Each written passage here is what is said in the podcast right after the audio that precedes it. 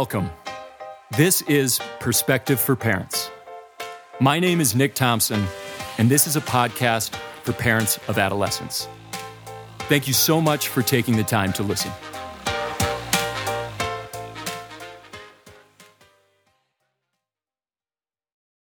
Welcome to part four of this series on why and how to create a sacred study space. If you haven't already, you might find it helpful to listen to parts one through three. Just a suggestion, not a demand. Okay, so part four is on the R of sacred. Now, R stands for rituals. Okay, so what do I mean by rituals? Let's define it. Taking a look at Merriam Webster, ritual is a noun with definitions being the established form for a ceremony, a ceremonial act or action, and finally, an act or series of acts regularly repeated in a set, precise manner. That last one, that last definition, is really what I'm talking about when I'm talking about rituals. An act or series of acts regularly repeated in a set, precise manner. We need, our young people need these rituals to cue the brain when starting school or taking breaks during school, and definitely when ending the school day. Regular on site school was filled with rituals. It was. Think about it. Maybe your child took a specific vehicle that was a specific color, known as a school bus, driven by a specific person who would arrive at your home at a specific time.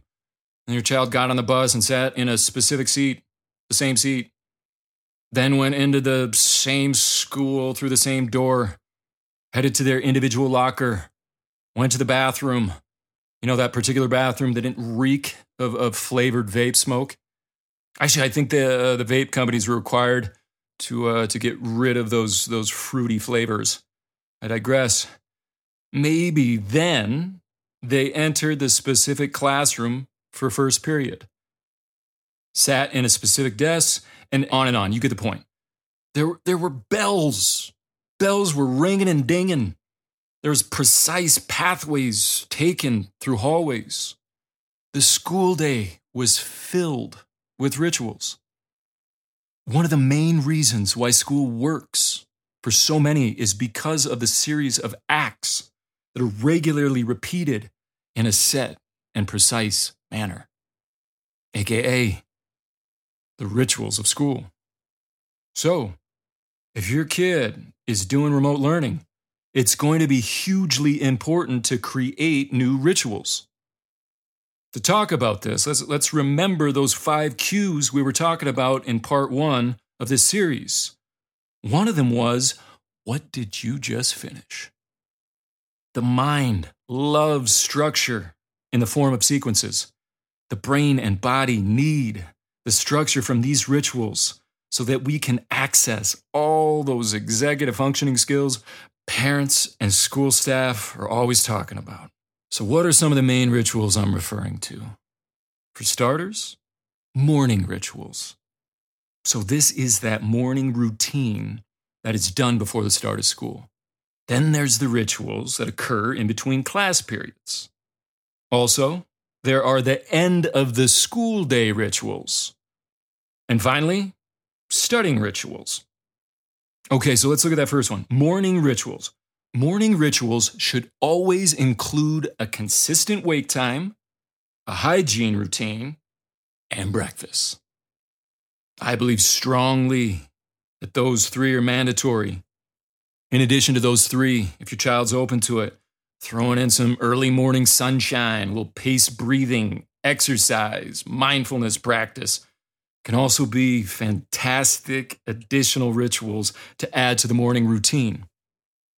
And I'm telling you, it doesn't take that long to do some of those things or all of those things. And they're so helpful to get our youth into the desired mood and momentum needed for school.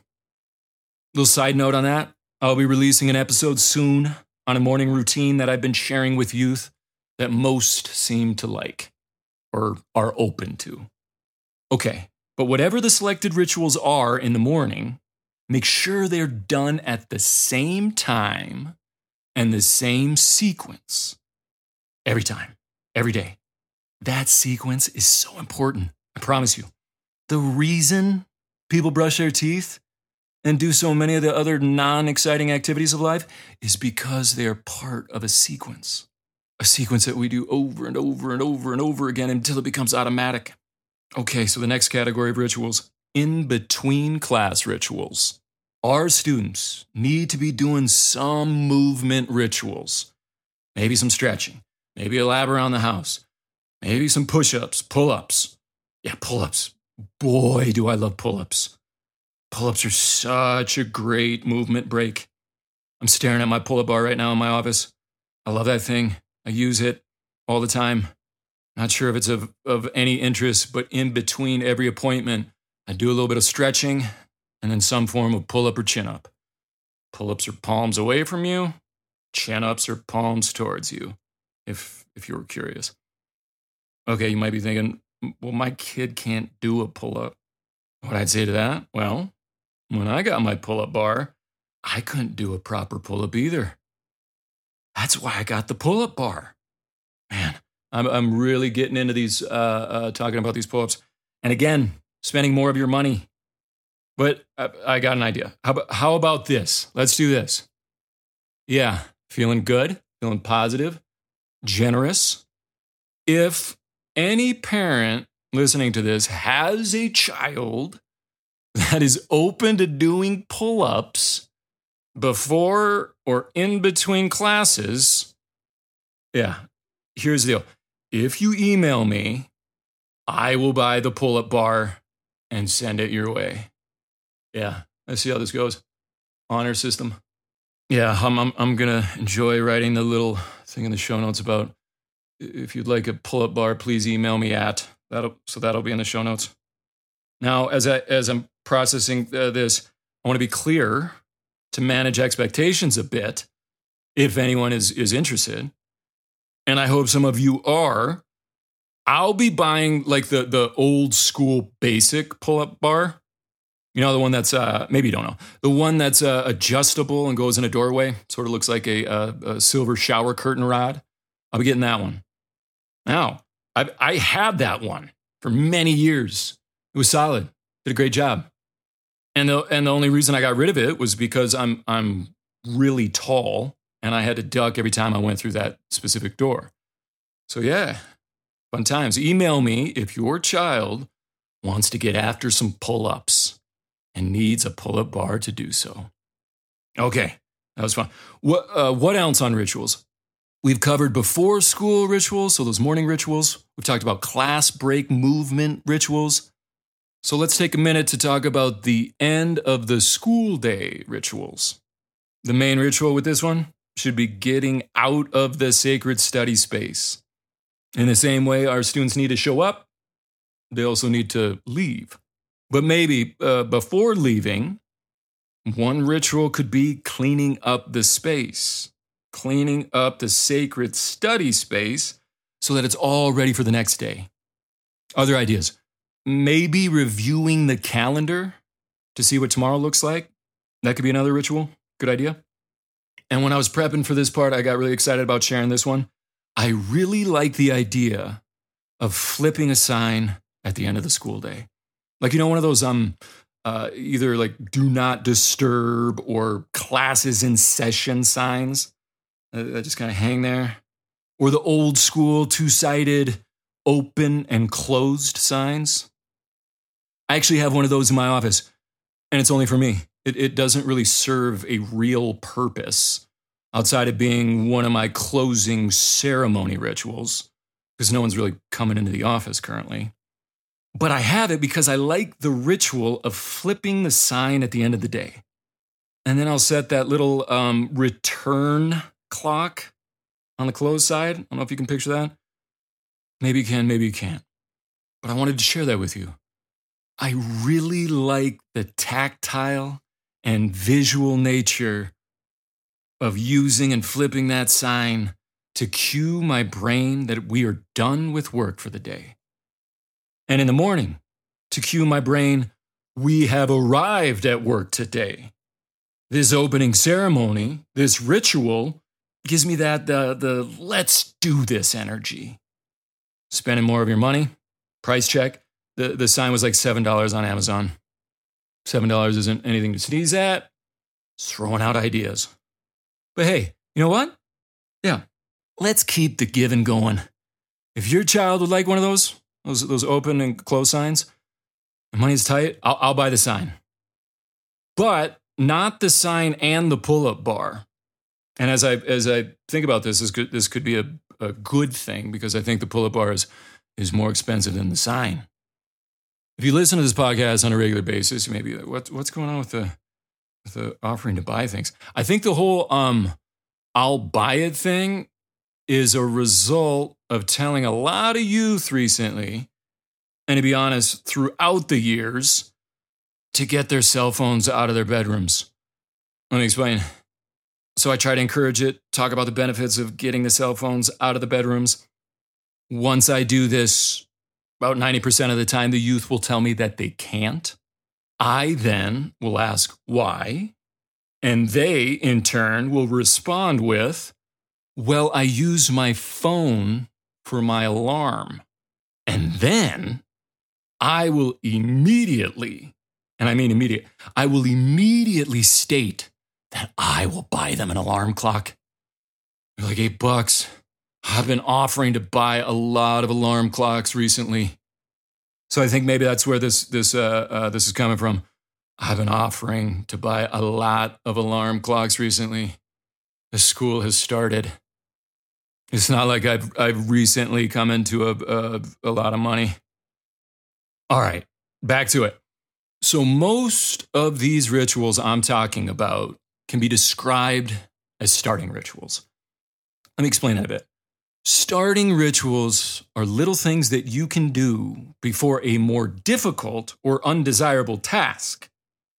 Why this is a thing, why it's helpful, is because it becomes easier to enter into the difficult routine or ritual when it's attached to, preceded by, something more desirable. I mentioned movement and meditation earlier.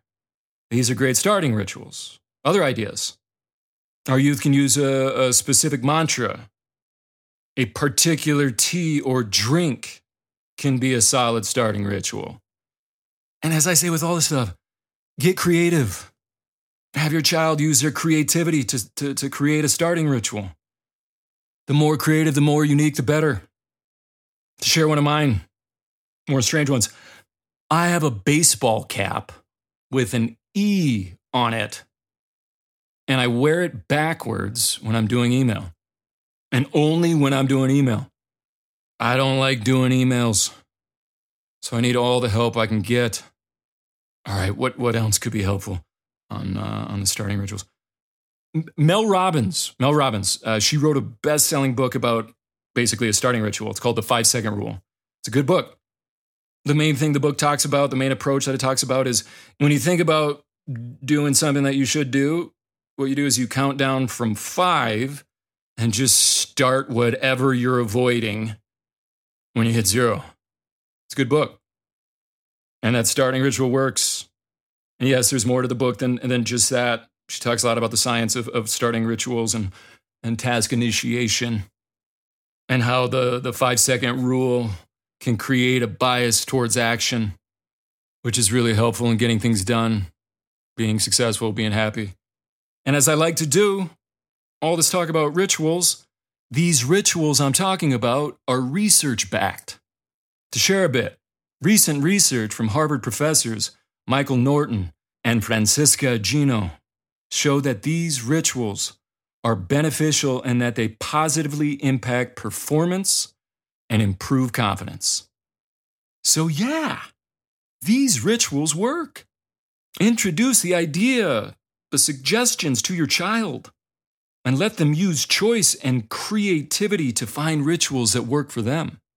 And as I shared in a previous episode, If your child doesn't like the word ritual, if that doesn't connect, they don't have to use that word. You can say routines, habits, systems, whatever word they like. Personally, I tend to like the terms ritual and systems, to be honest, because they sound cool and important. And also, for so many youth, hearing the word routines and especially habits can cause their eyes to roll into the back of their heads.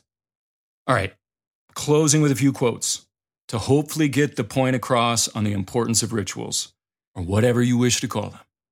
First quote, and this one hangs in my office from John Maxwell You'll never change your life until you change something you do daily. The secret of your success is found in your daily routine. End of quote. And finally, from Mariel Hemingway a daily ritual is a way of saying, I'm voting for myself. I'm taking care of myself. End of quote. I hope that was helpful. Yeah, a little gratitude to close this part. Thank you all. So many of you have chose to make listening to this podcast a ritual in your life. And that is so beyond crazy to me, and I can't thank you all enough. But thank you. In addition to that gratitude, I hope you choose to listen to the final two parts of this series. Up next is part five entitled E Eliminate Distractions.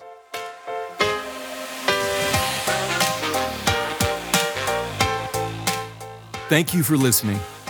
If you found this podcast useful, please subscribe, rate, review, and share with a friend. If you would like to find more information about this podcast or my upcoming presentations, please check out my website, perspective4parents.com. Spelled out, that's perspective, the number four, parents.com. Thanks again.